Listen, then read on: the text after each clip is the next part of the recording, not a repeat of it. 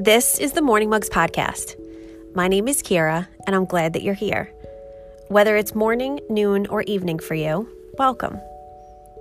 My hope for these short episodes is to provide useful, manageable tools to help you create more space in your day. When we walk around with our cups already full of stress, anxiety, and worry, we don't have room to let in all the good things. So, along with your morning mug, join me each week as we explore practices and tools to help you move towards a life with more ease. And I invite you to take what you need and leave the rest behind. Let's dive in.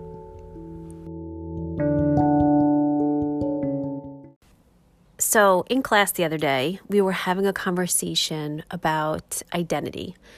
Um, in one of my classes, we talk about this in depth about identity in various societies and what identity actually means. And we really drill it down to this definition of how I perceive myself and how others perceive me. And we talk about this in length and throughout the next year and even the second year. So I started thinking about this in my own life, right? This sense of identity and how how we swing sort sort of like a pendulum like we swing back and forth between focusing on our perceptions about ourselves how we feel about ourselves and then how we think others perceive us. And I know for sure sometimes when that pendulum is swinging that I get caught a little bit more on the side of me worrying too much about what others think. And I have been better at making it a practice to catch myself. Like if I feel like I'm doing something that's out of alignment as to like who I am and what I believe in and what I value because I'm trying to appease someone else or I'm trying to you know, we talk about people pleasers. And I think about this, and I think I have kind of been more aware about this.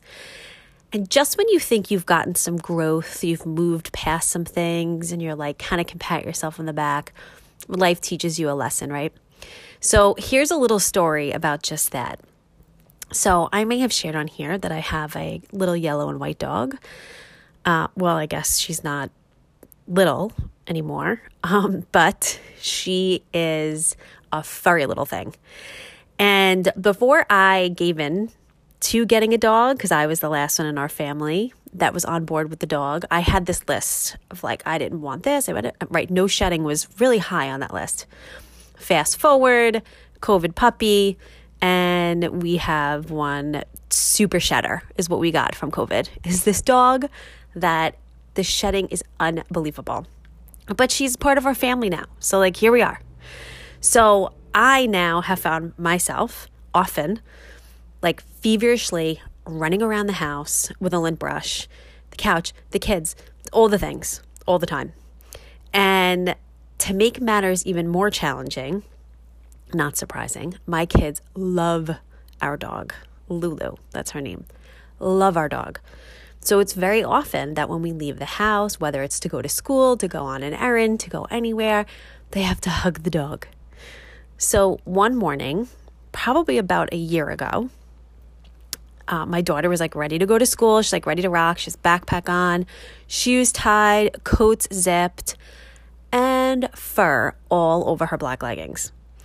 So I chime in with this very proud mom moment that instead of saying, like, have a great day, I say to her, don't leave the house covered in dog hair. People are going to think you come from a dirty house. So she looks at me pretty appropriately with this like puzzled face, like, what? What are you talking about? And she says to me, um, no, they won't. People will think that I have a cute and fluffy puppy at home. I was like, hmm, true.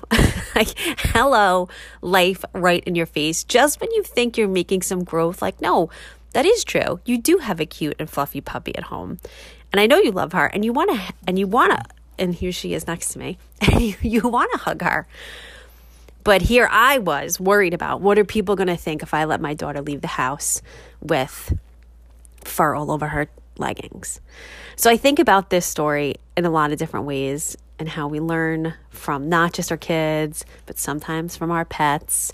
Um, about when that pendulum is swinging a little bit too far over to us caring so much about what other people think, we need to check it a little bit, bring it back in, and remember that